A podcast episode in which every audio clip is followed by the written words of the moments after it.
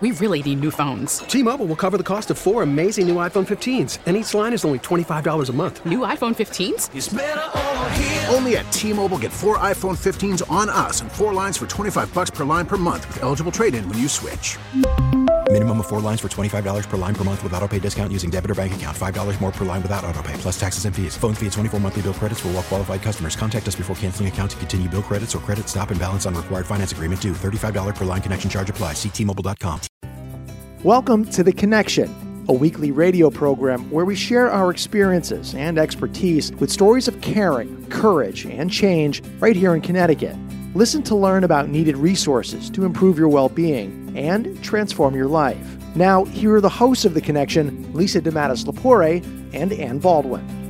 And welcome everybody to another edition of The Connection right here on WTIC News Talk 1080. It's so great to have you along, whether you're listening at 5:30 a.m. or maybe you just got up and it's nine o'clock. We appreciate you uh, tuning into the show as always, and uh, it's great to have a little bit of a different co-host in the seat today. And I'll let you introduce yourself, my friend. Well, good morning, everyone. I'm Beth Connor, and I'm the Chief Strategy Officer at the Connection. Right. Filling in for Lisa DeMattis Lapori. Yes, Lisa DeMattis Lapori, President and CEO of the Connection. She's uh, taken a little bit of a hiatus. She's got a big big, big job. And so um, Beth has been nice enough to fill in the past couple of shows, and we much appreciate that. So we've got, uh, you know, we talk about a lot of different issues on this program, and uh, our last show was on reentry uh, mm-hmm. when folks are leaving the prison system. But today we're going to talk about what it's like behind bars here in Connecticut. And we've got Jane Upton with us, and uh, Jane is a certified alcohol and drug addiction counselor and uh, also works for the State Department of Correction, as I mentioned, at the Willard Cybulski uh, facility. So, um, your name, and you're a guest on this program here today because one of our former guests, Mark, uh, was actually incarcerated for DUIs. And uh, he spoke of meeting Jane and how Jane really was his savior when he was incarcerated. And you know how tough it was for him as a you know regular dude that had a regular you know great job high profile job and boom he finds himself behind bars. So jane thanks for being here today. It's great to be here. You come with great recommendations. So so what is it like? What is it like when you know somebody gets thrown in jail? For them it's uh, a little startling. I think it's overwhelming. It's a new experience and something that, you know, for the first time, they don't know what to expect. So it's a bit frightening. What can they expect? At our facility, they can expect that they're going to be assessed and put into programming that will be uh, good for them, that will benefit them, and help them to go back into society and hopefully not do the same mistakes. Yeah, well, if you don't learn from your mistakes after something like that, because I know one of the things that Mark shared with us was, um, you know, in talking to me about some of the folks that get in there and that are, you know, strung out and they detox. So I'm in recovery myself. I can't imagine my recovery without a week in a medical facility detoxing, let alone being thrown in a jail cell with but but the grace of God that's not where I ended up. You know, they're in their detoxing, they're puking, they're doing their business. I mean, it's just horrible. Mm. What a horrible way to do it. Mm-hmm. Well, from our facility, they're supposed to already have detox before they get to us. They do that in the jails, and they're supposed to be medically monitored, which I believe that they are. Um, I've never been to the jails, but by the time they get to us, they're past that. They're usually past that, uh, so they're ready, hopefully, to uh, to get into some programming to help them with their substance abuse issues, their mental health issues, uh, any other issues they might have that will help them to stay out. Talk about how prevalent this is in the prison system, and you know how many people are dealing with a substance abuse issue. Um, you know, folks that you work with, and and what's the need for people like you that you know counsel these folks. Well, studies have shown that you know that there's a wide variation of numbers out there. Some some places, uh, some studies have said you know 50% of the population. Uh, I find that is probably closer to 80% of the population wow. suffers from some so- sort of substance abuse issue. Um, so it's really important to, you know, get the, the inmate engaged in, in recovery and in, um, you know, wanting to change at least one thing about themselves so that when they leave, they won't keep repeating the same behaviors. But I mean, does it work? I mean, do you find that those programs can turn somebody's life around? Absolutely. Yes, but the, the, the, the individual has to be engaged just out in, in society. If you're not engaged, then really nothing's going to happen. Uh, but I do, I receive phone calls from inmates all the time that tell me how they're doing. Uh, before they leave, I generally tell them, give me a call. Let me know how, it go, how it's going and, and uh, if there's anything I can do to help you, you know, out there. You know, I'll do whatever I can. But the programming really does help. I mean, I think that, you know, the recidivism rates are much lower when um, inmates are engaged in some type of program. And we see that at the connection. So, uh, you know, we see the folks that are uh, leaving the prison system. They come to us for halfway house programming. We continue the education and, and that, and it does make a big difference in uh, recidivism rates and people going back into the system. Yes, absolutely. So, are there enough programs right now, or I, I know it's hard because you're employed by the Department of Correction, so I'm not asking you to say anything that you don't want to say, but I'm sure that more could be done. There's always more that can be done. But I'm a huge proponent of prevention. So I think that, you know, before uh, people are, are kind of pulled to that lifestyle, that they should have more education, that this should start in, in middle school, maybe even grammar school, just Yeah. giving basic information about addiction, about um, mental health issues, and then, you know, kind of pinpoint the people that the kids that might be prone, you know, and then kind of focus on them as they go through. And I think much more can be done that way. Right, because I've heard a lot of talk and a, a lot of media reports that, you know, we're focusing on the addiction, we're focusing on the heroin, we're focusing on all these things, but it really kind of boils down to a mental health issue. Mm-hmm. And, and to address that and add more services and more support for mental health issues might be, you know, one of the barriers to even get somebody to the next step, right?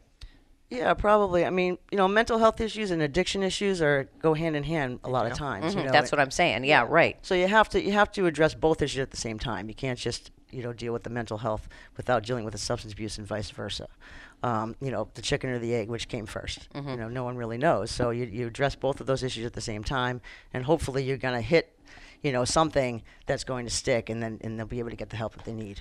So, talk about what you do with these folks, with these inmates. Is it group counseling? Is it one-on-one counseling? Is there like a, you know, so many week uh, program that they have to go through? What What does the structure look like? In our facility, we have groups. Mm-hmm. Uh, an addiction services unit, uh, we run DUI groups, which is what I run.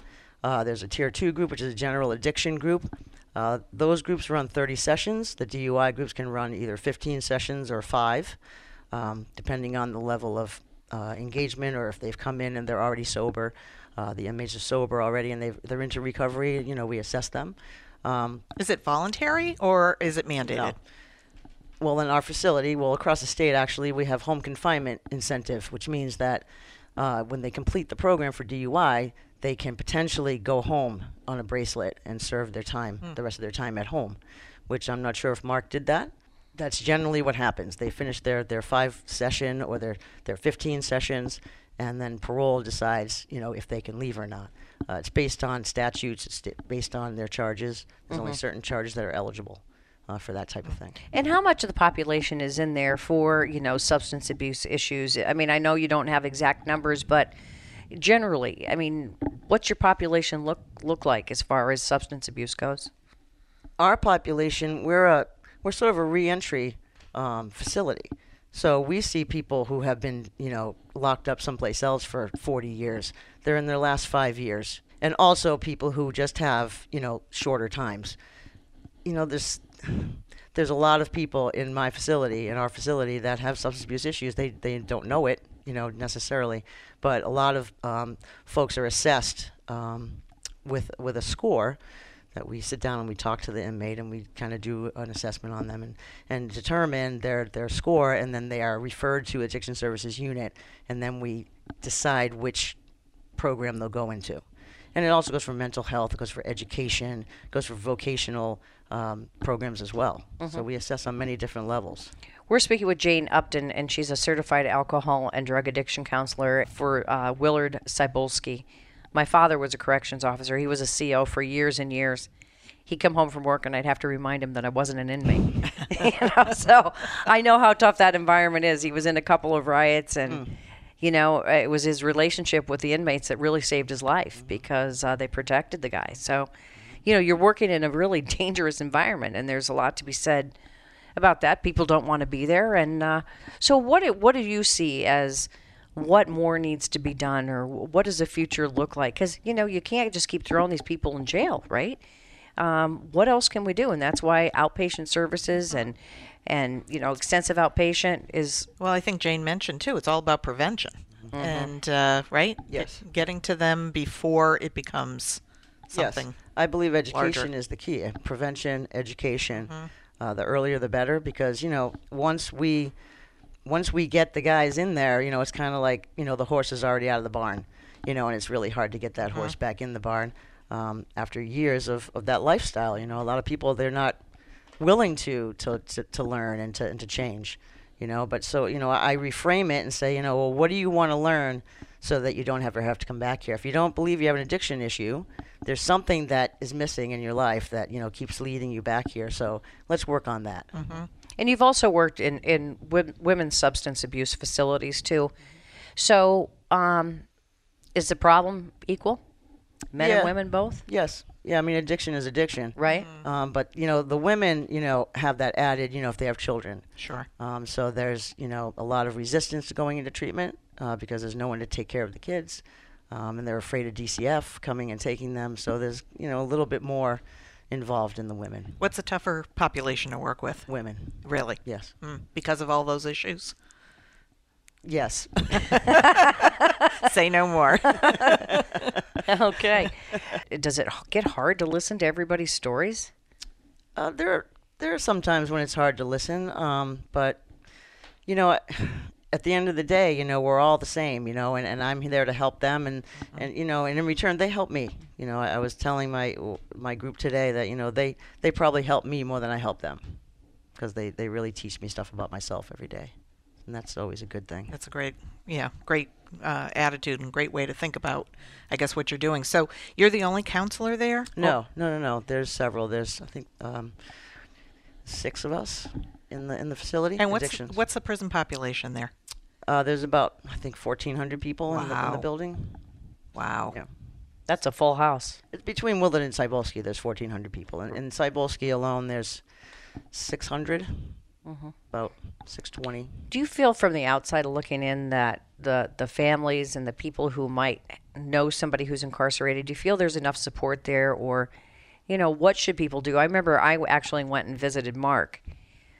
Boy, having never been in a prison before, that was an interesting experience. You know, you're going through the bars and you're going through, you know, security and then you got to you know, you go in and you sit at this table next to 500 other families and you're supposed to have a conversation across the table. It was really awkward, but I was really glad that I did it. You know, what can people do? Or, you know, how important is outside support for the people who are in there? It's very important, um, especially children, you know, to come visit their their dads in there. Uh, it's really good for the inmate. It's really good for the kids, too. Really? Yeah. Why? Uh, because you know a lot of times you know the kids really don't know what's going on, and so it's it's important for them to have the knowledge of this is where dad is, and it's important for the for the for the dad to know that their kids are okay. A lot of times I, I talk to the guys and you know they're like I don't really know what's going on with my kids because my you know whoever isn't taking bringing them here to see me because they want they don't want them to know, and we have a lot of conversations about that. I think it's really important. We actually do some fatherhood work Oh, with you? some of our folks. We have a fatherhood I- initiative, Mm-hmm. and because there is, you know, when when someone's been an inmate for many or several years, they do become disconnected from their families, and it's how do you re-engage? You know, when you haven't been a part of your child's life for a couple of years, you know, they change pretty rapidly. And, you know, here you are, a different person yourself coming out, and how do you relate to one another? So it's really a big uh, a big thing, especially for dads that want to be a part of their children's lives. Um, you know, we have found that it's very meaningful to run these parent education classes and fatherhood initiatives, uh, especially with these guys that are, you know, coming out of prison and they, they want to take those next steps towards, you know, reunifying with their family. Right. Yeah, we're actually instituting um, more of that into our facility. We're a pilot program. Um, we have the fatherhood program come in, and also Judy Dworin comes in. Um, the Judy Dworin program comes in, and um, and they're making the visiting room more child friendly, and they've got different rooms that they're going to be able to have visits in, and it's going to be longer visits. uh, This whole um, movement towards family. And touch? Can you touch? Yes, yes. Not yet, but it's coming. Really? Yeah, it's coming.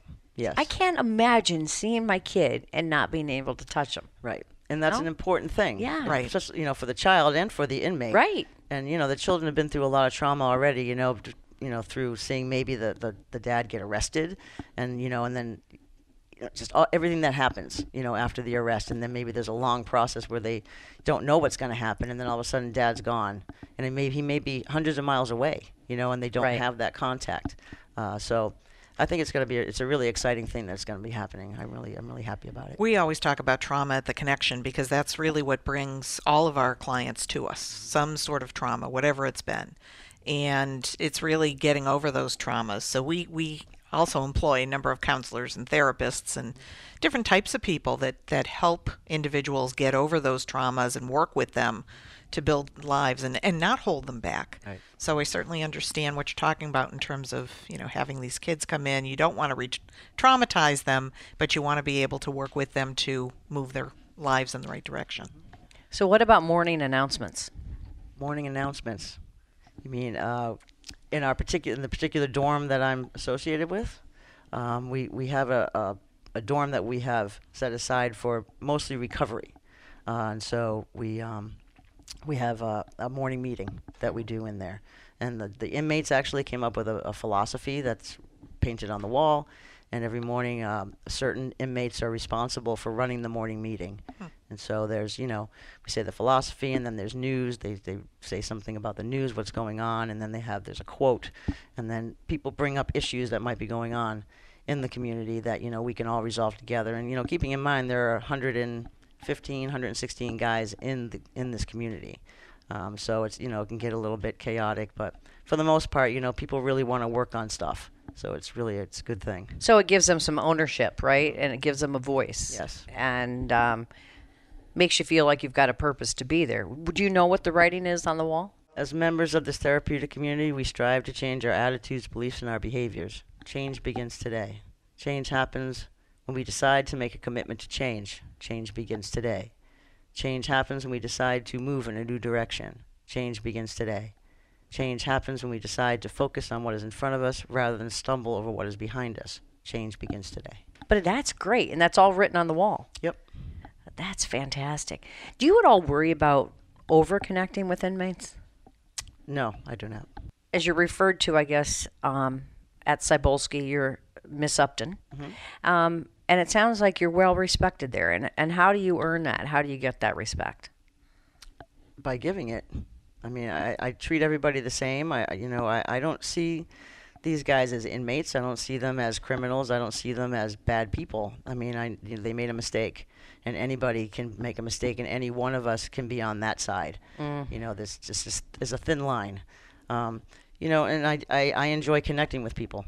You know, I enjoy chatting with people. I enjoy, you know, listening to their stories and trying to help them sort things out. That's that's what I do. Are you ever able to talk with them or to reconnect with them when they've left prison? Have you heard Only- about how folks are doing? Yeah, I mean, like I like I said earlier, you know, I, I tell I encourage the guys, you know, when they leave to give a call, let me know how they're doing. Mm-hmm. But other than that, no, I mean that's not Yeah, no. Verboten. Yeah, right, Right, right, right, right. exactly. But it is it is interesting to to see, and you probably have a gut feeling too. I would imagine that you know if you if you're just there to go through the motions, it's not going to work. But if you're there and you really admit a that you've got an issue, that's number one, right? Admitting that you've got a problem, and then taking these resources and really applying them to your life. Then there's hope. Mm-hmm.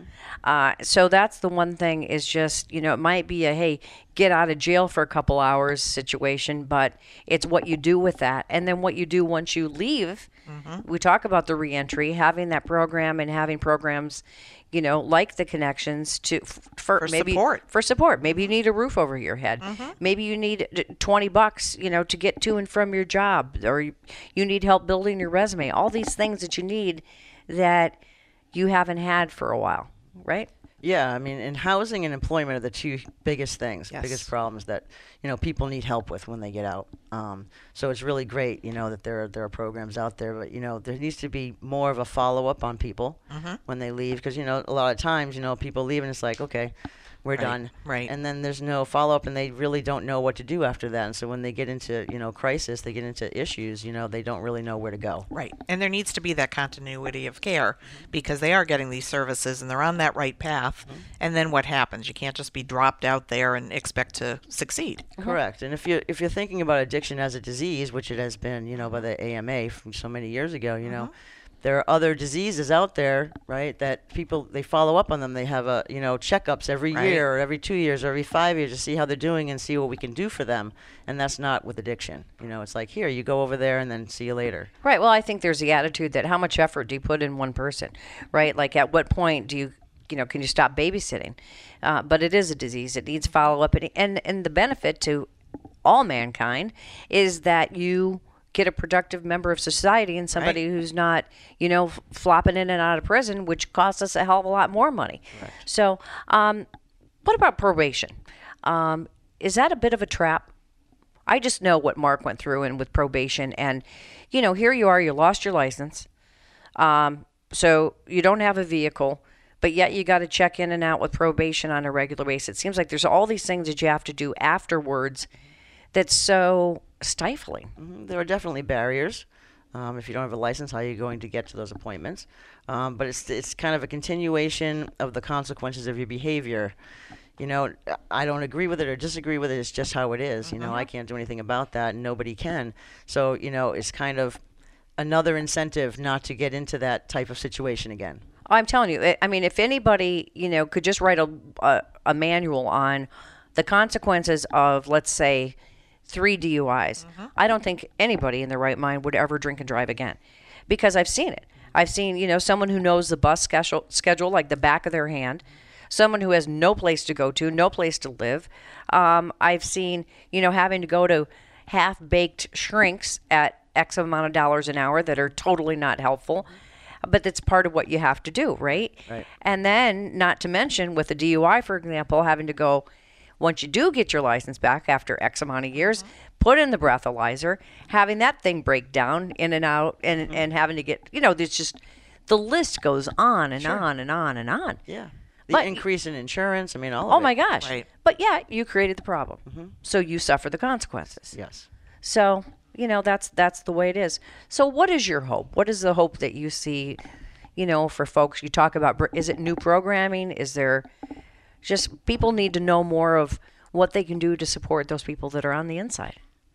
Yeah, um, and and also a bit a better understanding of addiction. You know that it's not a it's not a moral thing. It's not, you know, that the person is bad. It's that it's a sick person getting well, um, and to you know, we need to get the stigma off of addiction. Right. right. And how many times do we, We talk, talk about it all the time. Correct. Correct. You know, Yeah. and and I hope someday we won't be talking about it that way. You know, that's my hope is that you know the stigma comes off and people are really you know I don't, know of any family that isn't touched by addiction in some way Right. a distant relative, you know, a distant relative, a, a friend, you know, a Yeah. friend of a friend that everybody knows somebody Absolutely. who's struggling with that, you know, and if there was more understanding, more education, I think that, you know, that could go a lot further. Jane, you've been doing this work a long time. Fairly long time. About 12 years. Yeah, fairly long That's time. a long time. and so how how have you seen things change in those 12 years? In terms of situations, you know, is it more prevalent now? Um, I don't think it's more pre- prevalent. I think that you know there is a little bit more understanding. I think there's a little bit more education out there, um, which you know it's it's slow. It's slow moving, and there's more studies being done, and there's more. There was more money being put into. Not treat- now. Not now. Uh, maybe later. Um, so you know it, it's slowly changing. Um, I think there needs to be more advocacy for for new um, uh, laws and mm-hmm. and things like that. You know. I- you know what to do with with people who have addiction you know they need to be in treatment or they need to be in jail you know do it Right. both or you know Right. what's mm-hmm. going on so there still needs to be a, a big conversation Yeah, long way to go, and there will be. So thank you, Jane Upton, for being on the program, and thanks for you know doing what you do. And your your reputation is one that precedes you over at Cybulski. So um, we appreciate your insight here today. thanks for so hav- much, thanks Jane. for having me Yes, and thanks to all of you for listening to this edition of the Connection, right here on WTIC News Talk 1080. There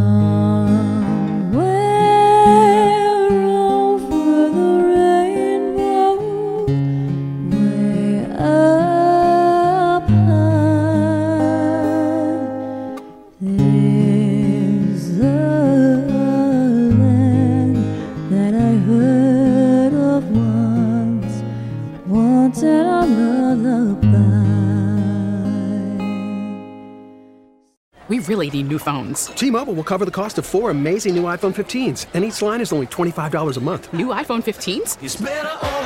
Only at T-Mobile get four iPhone 15s on us and four lines for 25 bucks per line per month with eligible trade-in when you switch. Minimum of four lines for $25 per line per month with auto pay discount using debit or bank account. $5 more per line without auto pay, plus taxes and fees. Phone fee at 24 monthly bill credits for all well qualified customers. Contact us before canceling account to continue bill credits or credit stop and balance on required finance agreement due. $35 per line connection charge applies. Ctmobile.com.